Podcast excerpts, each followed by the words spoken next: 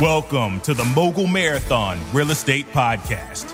We highlight keen investment insights and strategies so you can become a real estate mogul. Here's your host, Yannick Cujo Virgil. All right, guys, welcome back to the Mogul Marathon Real Estate Podcast. I'm your host, Yannick Cujo Virgil, and I'm super excited for our guest today. Our guest is Kent Ritter. Now, Kent is a former management consultant, corporate executive, and startup owner. After successfully exiting his first company, Kent turned his focus to real estate. Now, Kent is the CEO of Hudson Investing, a multifamily investment firm which helps busy professionals scale and diversify their real estate portfolio with cash flowing, wealth building assets. Kent, thanks for being on the show. Hey, Yannick, thanks for having me, man. Happy to be here. So, give us a little bit about your backstory and how you get to where you are today. Sure. Grew up in the Midwest in Indianapolis. It's where I live now, where we focus a lot of our investing. Went to college, studied finance and econ, and came out of school in 2007, kind of right ahead of the Great Depression or the Great Recession. So went into management consulting, ended up through that time helping a lot of businesses figure out how to solve problems that they couldn't solve themselves, right? That's essentially what we did. Flew all over the country doing that. So I did that for about 12 years through some pretty interesting times and learned a ton. You start seeing uniform trends about like what works, what doesn't work, right? For businesses, what makes them successful, what makes others fail. Started a management consulting business in 2010 with several partners. Sold it at the end of 2015. That's what really kicked off my real estate career. I took capital from that and started investing in my own real estate deals, trying to find my way. I was doing fix and flips, buying houses on contract and building out a note portfolio, build up a single family and duplex rental portfolio. But none of those things really fit for me. None of them really fit my goals. And in that time, I had gotten into like crowdfunding and was investing in deals through that. I started making entries with deal sponsors, learning about syndication, started investing passively in other people's syndication, which is learning about multifamily and saying like, I think this is the path to go down. This is scalable. It's got better tax treatment. And it's something that I think really there's going to be a long-term need for and good returns. So really start focusing on multifamily in 2019. After doing a bunch of deals on my own and passively investing with a lot of other people, decided to form Hudson Investing to focus on doing our own deals and bringing our own investors into those deals to be able to pool our money together and buy bigger, better assets than we could on our own, right? So really 2019 was that shift to start bringing in other investors, doing bigger deals. And then from then, we've really been rocking and rolling. And we built up a portfolio of about 994 units at this point and continuing to grow. What a great story. So let's take it back to your company days when you successfully exited the company. What were the biggest lessons that you've learned from exiting that company prior to getting into real estate? Yeah, that's a really good question. I mean, it was a true startup story, right? It was five guys around a kitchen table at the start. We were taking conference calls from the guy's guest bedroom, and then we grew that over about a 5.5 year period to 95 employees and about 30 million in annual revenue. And so we had substantial growth over that time. I mean, where we went from like a team of 5 to 10 to 25 to 50 to like 90. So a lot of growth. So a lot of lessons just around people management, kind of organizational structure, how creating culture. A lot of the lessons from that business were really around how do you set up the structure of a business, right? So that it can scale and it can be successful. And that means from like accounting to HR to marketing to all the different functions that you need. Because we made a lot of mistakes along the way. So it's like learning from those mistakes and learning about, okay, that worked when we were maybe 5 million in revenue, but it broke when we got to 10 million in revenue. So how do you build it from the start to be able to scale up. And you're always going to have those moments and hit those plateaus, but at least I've been able to take a lot of those lessons learned. So a framework that I put together, because I think a lot of it comes down to the people around you and your team. And I think that's one of the biggest things that companies struggle with is hiring and then retaining really good talent, right? I mean, the most expensive thing that you'll do is to hire and then fire. And so the framework is kind of four things. It's culture, context, fit, and feedback. And what I mean by that is the culture that you've developed within the company, right? How do you create an environment that people want to work in and that people can grow in? I think it centers around respect and it centers around accountability. But just creating that work environment where people are excited to be there, they feel valued, they're being held accountable, right? They're growing. I think that's extremely important. The next one would be context. And this is where I saw a lot of companies I was consulting for go wrong, because they would have people that, where each person's job depended on the other person, but the person at the beginning of the line didn't understand how what they were doing affected the person at the end of the line, right? So the context is taking the time with your employees to really share with them the importance of their job and how their job fits into the bigger picture and the global success of the company.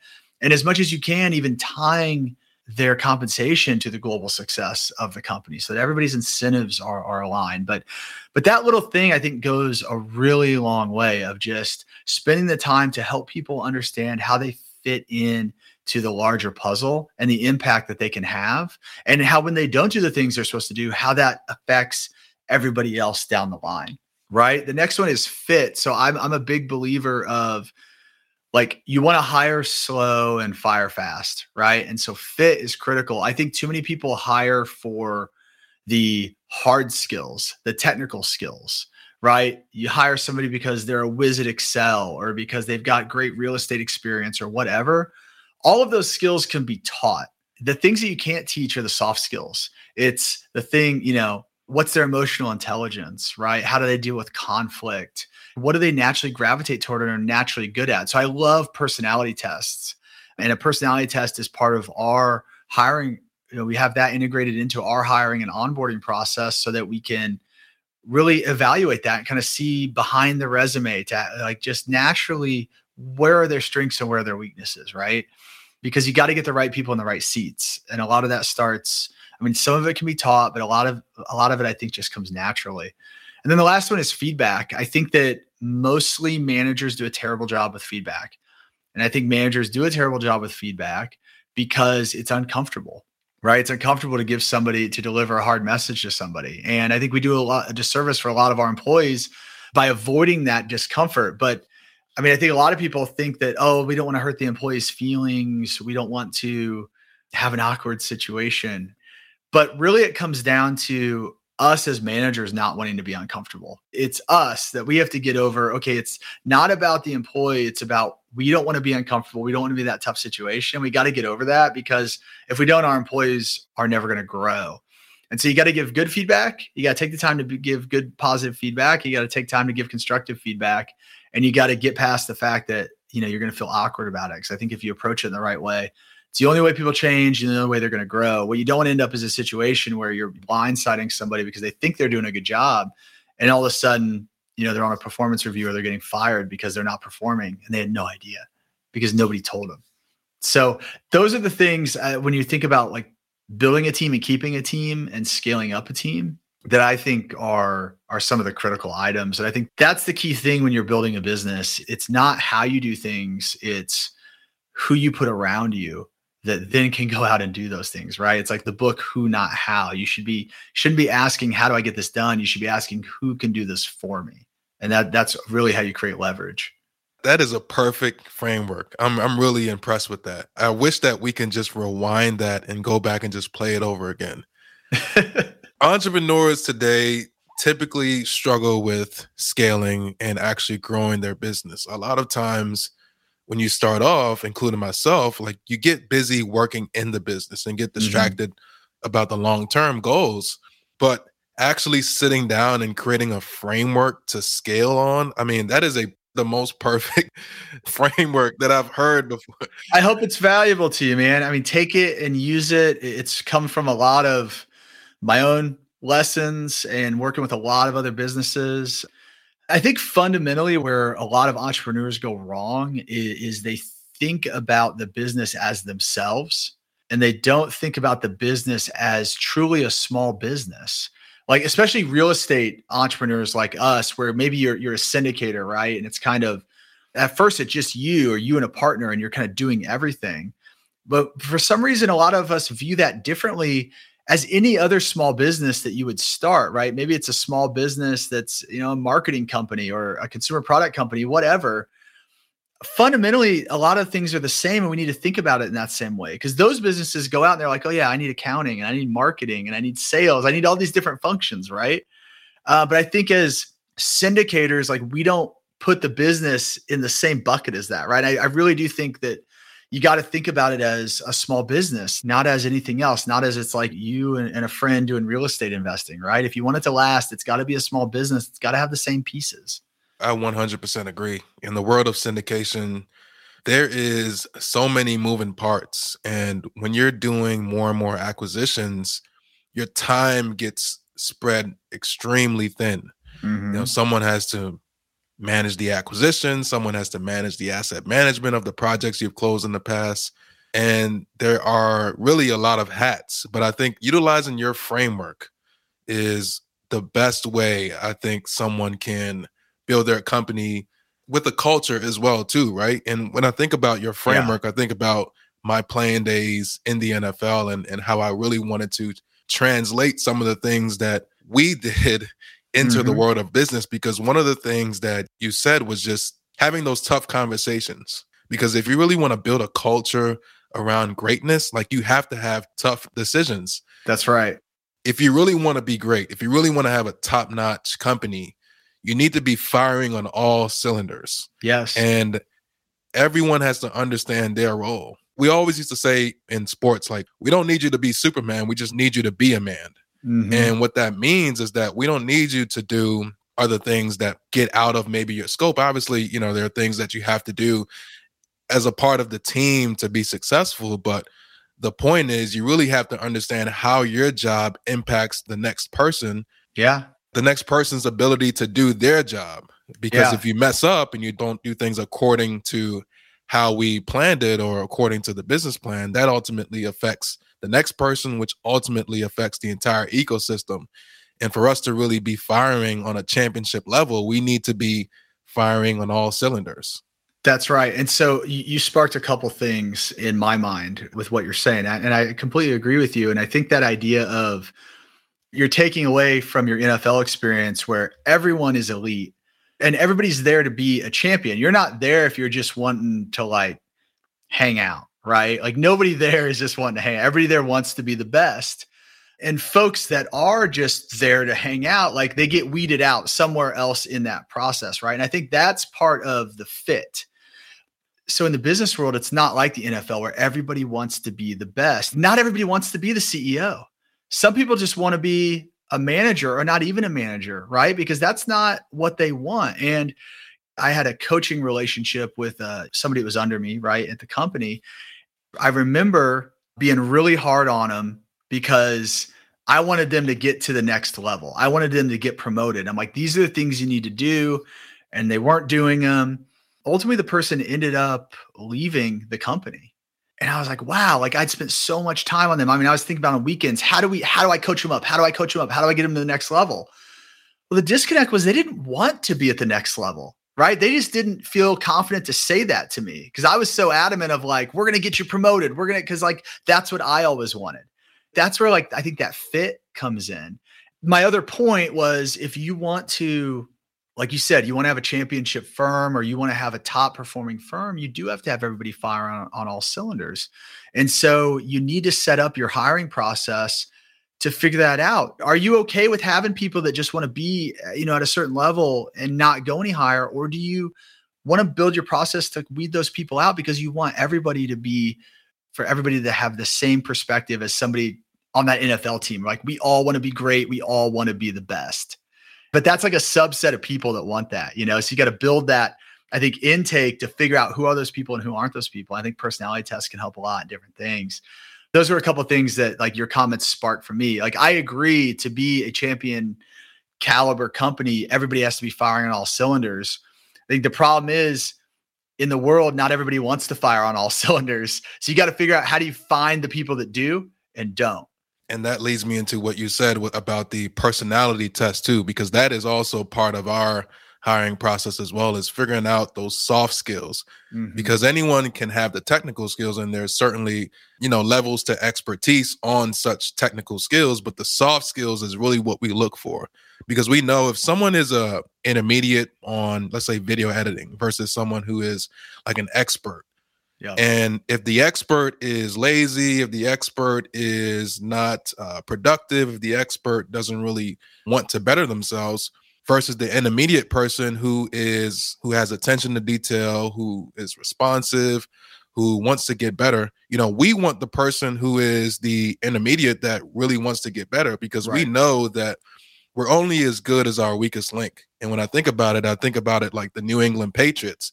You know, these folks, they never go for the best guys, right? They go for the guys that have the heart. They go for the guys that want it, the guys that really know how to respond in times of adversity, because that's ultimately who you want on your team. And that's ultimately who you can get the best out of on a daily basis, because they have that intrinsic motivation. And like you said, the soft skills to get to the next level. I think there's a much higher correlation between hard work and success than there is intelligence and success. There's a lot of smart people aren't very successful because they don't have that drive and that motivation. And there's a lot of people who, you know, may not score the highest on the IQ test, but they're extremely successful because they've just outworked everybody else. And so I agree that work ethic is huge. You know, you want that person that is going to come in and never stop growing versus the person that, oh, I'm an expert here and I'm done learning, I'm done trying. Right? You want somebody that's hungry. It's going to come in. And so, yeah, it does. It goes down to, you know, but, and it's all about, you know, there's the right people and then there's the right seats. That's a framework from a bunch of different books, but I think Traction is one of them that really talks about that, by Gina Wickman. And it's like the way you figure out the right people, like, how do you know if you got the right person? Well, you judge it against your core values. Right. So that goes back to culture and the framework, right? A big part of your culture is, what are your core values? What are the things that you strongly believe in? And that you want to bring other people, you only want to bring other people in that also strongly believe in those same core values. Because if your core values aren't aligned, it's not the right person for your company. That's not going to be the right person. It doesn't matter what seat they're in. It doesn't matter how brilliant they are. That a bad apple will ruin the batch. Right. And that's totally true. And like, you know, you got to have the right people. You got to be clear on your core values so you can hire people that align with those core values. And then you got to get those people into the right seat. And that's what it really comes into. You shouldn't be creating roles for the person. You need to create, I think people often try to do this, especially small companies that are scaling. They're like, man, I really like Betty, and Betty's really good at this, but like that role doesn't really fit Betty anymore. So we're going to find something else for Betty to do. You know, they try to create a role around a person. That doesn't work. You got to create your org chart without any names on it, right? You're just, I need somebody that can fill this role. And then you got to find the right people to put in that right seat. You can't try to fit a role around a person. I think people go wrong with that, especially because like the people that were with you when you were a 5-person company, a lot of those people may not be successful when you're a 50-person company. It could be just a different type of person, or you've outgrown their skill sets. And that's just kind of a fact of how business works as the business evolves. I think those are extremely important. The other kind of going along all this as well, you got to know all this stuff ahead of time. So you got to be thinking way ahead of, put your org chart together. Like I have an org chart. I have an org chart that looks 5 years out. I'm saying in 5 years, this is what I want our org chart to look like. And I actually have it to like, okay, here's the 2022 org chart. It's a subset of it. 2023, we're adding this. 2024, we're adding this. 2025, we're adding this, right? To get to that whole org chart. But because I have that clarity, I know, okay, in 2023, these are the positions I'm going after and hiring, and this is why, right? And then it allows you to get ahead of those things. And And I think you'll be impressed when you have that type of clarity for the type of people you're looking for. Like, you'll find them. Like, you'll find them by networking, LinkedIn. You'll hear people saying like, oh, I know this person, they're a rock star in that, whatever. It's just with that clarity, I think you'll start to find those people. So I think getting that org chart together, getting that budget forecast together, like knowing where you're going is extremely important. You don't want to be reactive with your growth. You want to plan your growth and then work into it, right? Those were such golden nuggets. You're kind of making me think about my own org chart and thinking about, you know, hey, I need to go back in the lab and revamp what I'm doing, because what you're saying is completely right. And it also kind of goes into the cash flow quadrant too, from Robert Kiyosaki. You know, you start off as a business owner and you're working in a job or you're self-employed, you're doing everything, but the goal is to get to the I, where you're the visionary and you have a team of people who can get the job done that can advance the organization's agenda forward. So yeah, this was really, really good. So let's switch into real estate. So you exited the company, you have this great, amazing framework. You know, tell us more about your investment strategy and how you were able to get your first deal done in the commercial space. So the investment strategy, so we're focused on multifamily B and C class properties, 75 plus units throughout the Midwest. We currently have properties in Indiana, Ohio, and Kentucky, and we're continuing to expand throughout other markets in the Midwest over the next couple of years. And that's part of our growth plan, right? Like, we know which markets we want to be in, and we're starting to look at those.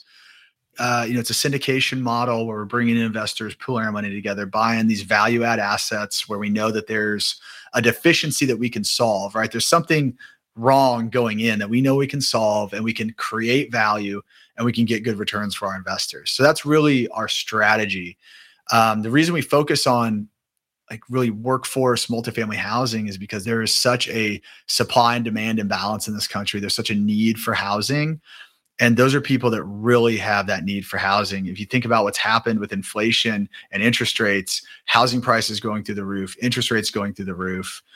I mean, in Indianapolis, there's like, I want to say there is something like an $800 or $900, maybe even $1,000 now delta between like the average rent rate and the average monthly mortgage payment, right? So there's just, as housing becomes less accessible, quality, safe rentals are what kind of fill that space. And so that's really what we've leaned into. My first deal, and I think this is a great recommendation for anybody that's trying to get started. My first syndicate, now I did a lot on my own, right? For like 3.5, 4 years. My first syndication deal was a partnership with a couple of guys that were more experienced than me. They had done, I think, 4 syndications at the time. So they'd been through the process, understood, but they were doing a bigger deal. They needed some help. So I was able to come on, help them, fill some gaps. And that really got me kind of in the driver's seat, right? Got me on the sponsorship side, got me to really understand how that works. I think it's a great way for people to get started is find somebody more experienced than you and figure out how you can add value to them and then learn from them. That was like critical to me getting started.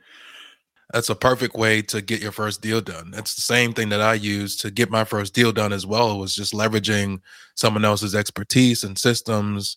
They've already done it before. You just need to find a way to add value.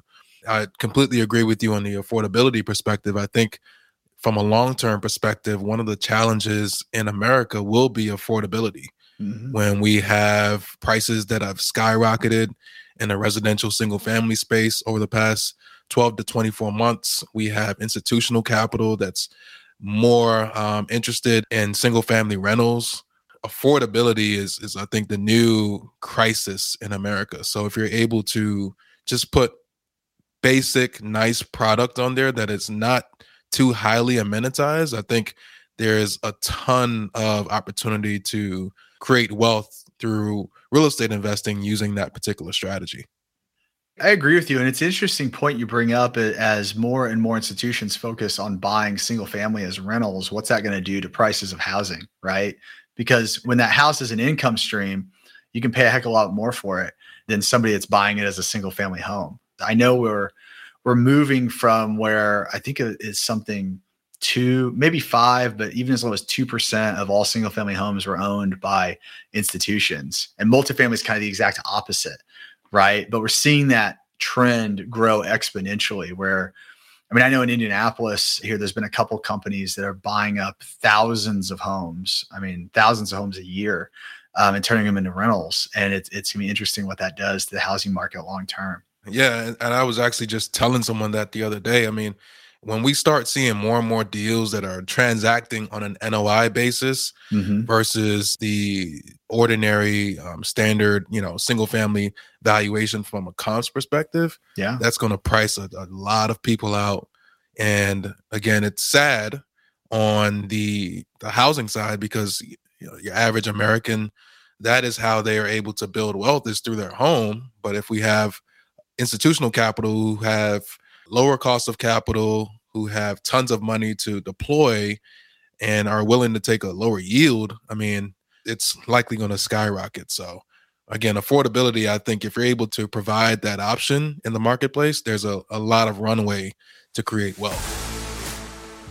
Hey, listen up. If you're an employee, business owner, or professional athlete with money in the bank earning 0% return and you're thinking about passively investing in real estate, well, you need to check out our ultimate syndication guide for passive investors. This free guide absolutely covers everything you need to know about passively investing in real estate syndication or just real estate in general.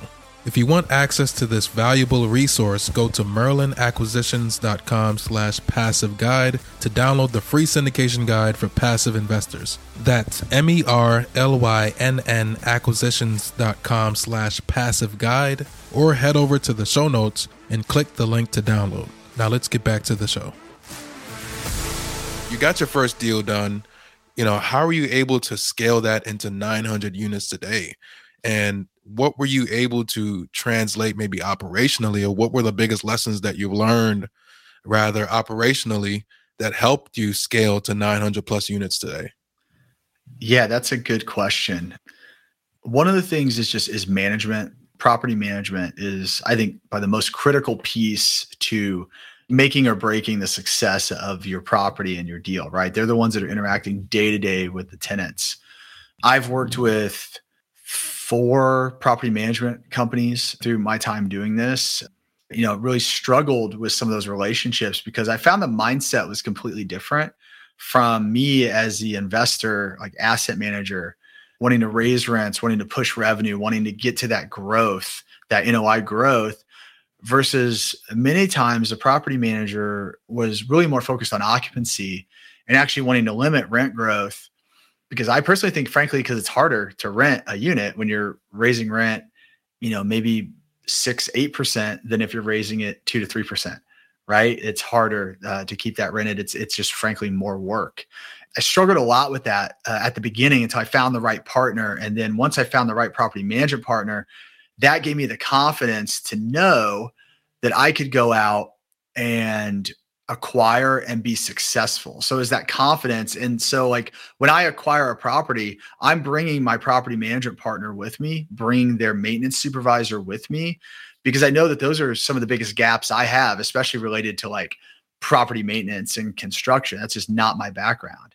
I can't look at a condenser on an AC unit and be like, yeah, that's from 1994. You know, that one's from 1980, right? But having somebody that can do that is critical. So finding that partner in a great property manager and engaging that property manager on the front end during the acquisition and like making sure they're signing off on, here's how we're going to go about the rehab scope and schedule. Like, here's what I think operating expenses are. Do you agree? Here's where I think rents can be. Tell me your perspective. You may not agree. You may have other comps. You're saying, no, we're going to go here, and you may have a different vision, but at least they're that great sounding board, because that property manager is going to be the one that has their fingers in the market every day dealing with people. So that was a big piece that really gave me that confidence to know that I could go out and acquire and run. I think that just made me more aggressive being able to go after deals because I knew we could be successful based on the program that I'd set up. So that was one big piece. I think it was just that confidence because I knew I had a partner who could easily come in and manage, versus at times before I'm like doing the underwriting and thinking, yeah, we're going to put a bid in on this property. And I'm like, well, who's going to manage it? So I think forming that relationship ahead is probably really what's important. I guess the key to scaling is going to be relationships, is going to be the theme. I mean, the other ones that are critical, right, are you've got to have the equity. So you have to have investor relationships. and you've got to have the debt. I think people often forget about the lender as the biggest part in the capital stack. The way you get great loans is by having great lender relationships. So you got to build those relationships, and that will allow you over time to go after bigger deals and to get good terms. So I think those pieces are critical to being able to really grow and grow successfully. I mean, the last one, relationship wise, is really going to be the brokers, right? Because brokers are going to provide those deals. You got to be able to build confidence in them that you can close and that you do what you say you're going to do. If you can't do that, you won't grow because you just can't get any properties. Totally agree, man. I think a synopsis of what you've explained was just creating that system. Mm-hmm. And the big part of that is the management, because they are the first line of defense on your property. And also they are tasked with executing the business plan. Yeah. And it's the same thing as employee retention to some respect. Just having the same manager on several properties, they already know who you are, you know, what you like, what you want to do. They know the culture that you've established within your organization, how you want things done. That's right. And it's just a system that's just implemented from property to property. That's right. And it takes less stress off of you because you don't have to worry about maintenance. You don't have to worry about payment systems and all the little things. You can just focus on the two things that drive our business, which is ultimately raising capital and finding deals. Yeah. Now here's, as you scale, where I hit that next plateau was, okay, when we had 2, 3, 4 properties, I could stay in touch with everything. We could have weekly calls on those properties. I could call the property manager. You get to like 9, 10 properties, that doesn't scale, right? You can't have 9, 10, 15 weekly calls. You got to be able to figure out, that's where asset management really came in, is that layer on top. So like, we need to get really good at what are our reporting requirements? What do we need from the property manager? How do we develop our own reporting? How do we own our reporting? How can I get instant access to the numbers I need? How do we set up a rhythm to still have those calls, but have them in a way that's scalable, right? To have those touch points to hold, because you always have to be holding your property manager accountable. But what I realized was a lot of the information, the burden really needed to lie on us, not on the property manager. And now the way we look at it is, I just want like the granular detail from the property manager. We put that into our system and we turn that into reports that makes sense for us, and dashboards and things that help us manage. But that was really one of those plateaus we hit where it's just like, okay, I need to get control over everything that's going on. And there's too much just to be able to think I'm going to do one-off calls and keep it figured out, right? Which you can do when you only have a couple properties. That's something that people are eventually going to run into, but it just comes down to having that framework and really thinking about that stuff earlier on, because you're eventually going to run into it. And if you plan on scaling into the portfolio that you have today, it's only a matter of time. So why not just kind of focus on that earlier on? Yeah. And you're right. It's all about systems. It's all about building repeatable systems. That's perfect. So what are your strategies today with raising capital? I'm sure 900 units, you've had to raise a ton of capital to get to that level. Give us a little bit context of, you know, how you're able to raise that capital today. Yeah. I mean, I think at this point I've raised about 25 million over the past few years. And so one is my podcast. My podcast has been a great way to just find people that are interested in investing and just teach them about how to be a good investor. And then people, you know, will come to my website and they'll fill out the form to get on our list and learn about our deals. So that's been a great way to just build one-to-many relationships. The cool thing about that is, like, when I'm sleeping, somebody in LA can be listening to the podcast and start to build that relationship with me, right? Figure out who I am and what I'm about, and see if I'm somebody that they jive with, right? So it's like, you talk about like with sales or anything, they have to know you, like you, and trust you. Right. So I found that the podcast and just other forms of content, social media, other videos, is a great way for people to start to, at a minimum, know me, hopefully like me. And then over time, you know, start to build trust because they agree with the things I'm saying. We're like-minded, right? We have that in common. So that's been great. You know, I host a monthly meetup in Indianapolis for real estate investors, right? So it's like networking and creating these communities is the way that you can effectively raise capital at scale. You can only have so many one-on-one conversations. So like early in my career, pre-COVID, I was going to like 10, 12 conferences a year because I was meeting investors there, right? And that's how I was generating investors. Well, that's a tough thing to do. And you can only have so many, again, one-on-one conversations. So one-on-one conversations are fantastic to deepen the relationship. And I still talk to every single investor one-on-one, but you got to have like the funnel above that to bring people in and bring people to you. That was a benefit of COVID. Like if you look at all the bad things, like a positive to me during COVID was it forced me to start a podcast. That was my COVID project. And through that, the podcast has totally changed my business. When I think about that story, really, it's not raising capital, it's attracting capital, because we're not raising capital for some new business. I mean, real estate has been out since the world was invented, right? And we know that real estate provides good cash flow, generational wealth, and tax benefits. And so what we're just doing is just sharing our journey and our expertise and educating and helping people get into real estate and attracting that capital. Because we're simply just trying to provide an opportunity and just educate people who are interested in getting into real estate. That's right. I mean, I view it as my mission is to help as many people get invested in real estate as possible, because I believe that by investing in real estate, they're going to have a better financial future. We've seen it over and over again, millions of times, like you said, throughout history. And if you look at right now, the richest people in the world, the most advanced investing organizations, a lot of their allocations to real estate is somewhere between 20 and 40%. Then you ask the average person, well, what's your allocation to real estate? And the first thing they say is, well, what do you mean by allocation? And then the second thing is, well, zero, right? All their money is in mutual funds and things in their 401k for the most part. And so, you know, at a minimum, it's about diversification, because diversification is the only way that you can truly lower your risk among your investments, is by diversifying. It's not that you should be 100% real estate, but you should be some in real estate, because it provides a great base for your investment portfolio. And then beyond that, it actually can provide great returns if you do it in the right way.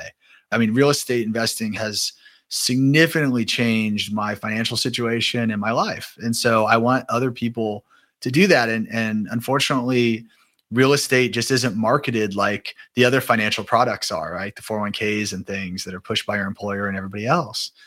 And so absolutely. And then what you said about capital, like I view it as it's leading through education.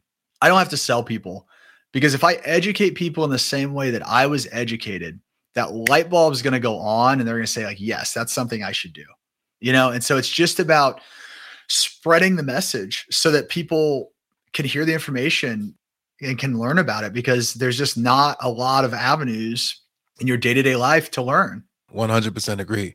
It brings me to a story when someone was showing me about Reonomy back in the day, I think a couple of years ago. The first thing that they did was they showed me Jerry Jones's portfolio, which is the owner for the Dallas Cowboys. And he had a huge portfolio.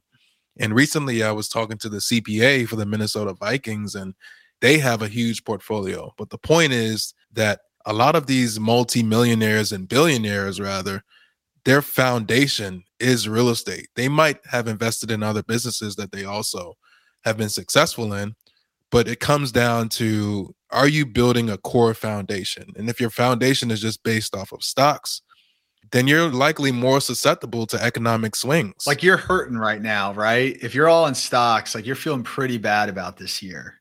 Like the reason that I can sleep well at night is because, you know, I'm only about 20 to 25% in stocks, you know? And so I can take that hit and be like, okay, well, that's all right.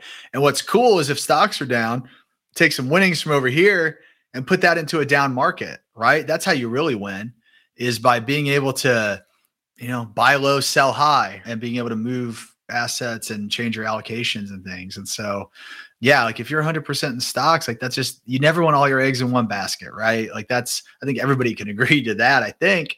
And that's ultimately, I think, the basis of how you should think about this is as you're building out your investment portfolio. You've been on an interesting journey from exiting a company, getting into real estate, building your framework.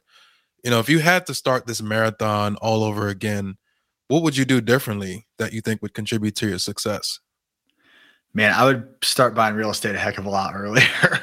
I would honestly go back to when I was in college. Well, I didn't have the dough in college, so I wouldn't buy it in college. But as soon as I got that first job, I'll be looking to buy that duplex I can live in and I can house hack. And if I had the dough in college, or if my parents did, I would have bought a rental in my college town and, you know, had my roommates pay my mortgage. Like, that's the way that you really trip the system and really get ahead of this, because that's going to be your largest expense, right? It's going to be your mortgage or rent typically. And if you can get other people to pay it for you, your financial situation is going to be totally different, even if you're like fresh out of school with a new job, right? So yeah, I would have started investing in real estate like 15 years earlier. It just kind of brought me back to a story.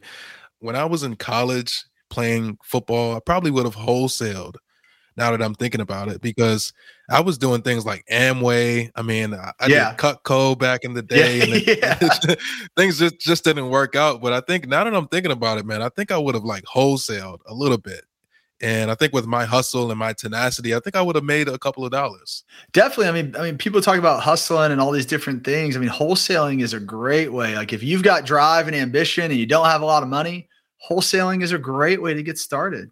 Totally agree, man. Yeah. Yeah. And then just don't stay in it forever and move on to owning long-term assets, right? And building equity. But it's a great way, like that and flips are a great way to build up cash to then go invest in buildings that you can own, whether they're short-term rentals, long-term rentals, whatever, you know?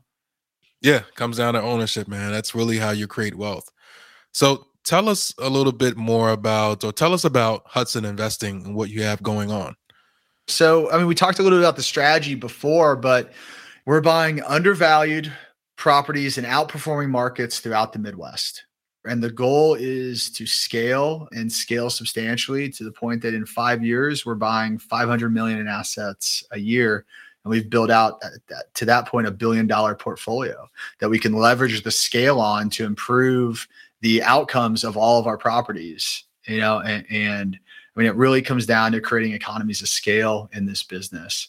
And so that's why we're, you know, I think aggressive growth is, I mean, I say aggressive growth, but like responsible kind of aggressive growth. Like, we're not buying deals that aren't going to perform. It all comes down to the numbers. And for me, I'm a cash flow first investor. So like, it's got a cash flow, but growing as we can and not shying away because, for example, all the bad news that's going on right now in the world. That's a lot of headlines. Fundamentally, real estate, and as we talked about multifamily, we talked about the imbalance between supply and demand, right? Those fundamentals haven't changed. They're not changing anytime soon.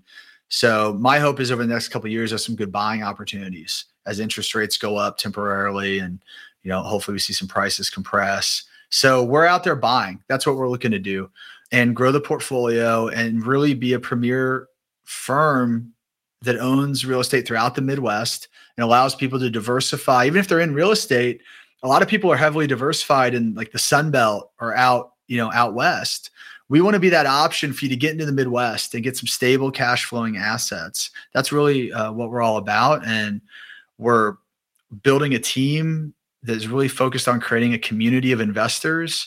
Just hired an investor experience manager. Her sole job is to create a community among our investors and really make it feel like a place that you can be proud to be a part of, right? Like, I use the analogy of like, okay, car manufacturers, right? You have like GM and Ford over here.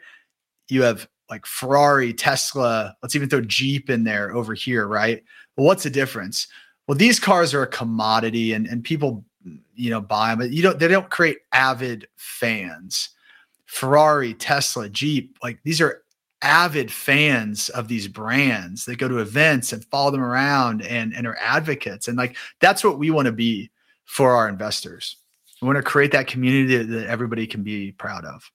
I always like to say cash flow, cash flow, cash flow, cash flow today to live the life on your own terms and have that financial freedom and then generational wealth tomorrow that you can pass on for people that are coming after you. So you have a website called Hudson Investing, HudsonInvesting.com. HudsonInvesting.com. Folks can go check it out, learn more about us, who we are, learn about my team, learn about our strategy, and sign up if you'd like to get on our investor list and see future deals as they come out. That's perfect. So, Kent, you know, if our listeners want to get in touch with you and follow up with you with what you're doing and just stay in the loop with your company, can they reach out to you? What's the best way for them to stay in contact? Yeah, so going to Hudson Investing and signing up is the best way. You can also sign up for our newsletter there that we're sending out. Second would be listen to the podcast. It's called Ritter on Real Estate. It's anywhere you listen to podcasts. And then third would be, you know, social media. So it's at Ritter on Real Estate on Instagram and in most channels, LinkedIn, Kent Ritter. So you can find me wherever you feel most comfortable. Well, Ken, thank you so much for being a guest on our show today. We talked in depth about how to build a company, your experience from building companies, transitioning into real estate, leveraging that framework into real estate, your scaling plan in real estate. This was a really, really good show, and I'm super excited and glad that we were able to share it with the listeners today. So thank you for being on our show. Thank you for our listeners again today for tuning in to another episode of the Mogul Marathon Real Estate Podcast. Let's take action and be great today. And remember that real estate is a marathon, not a sprint. Run your own race. Thanks again, Kent. Thanks.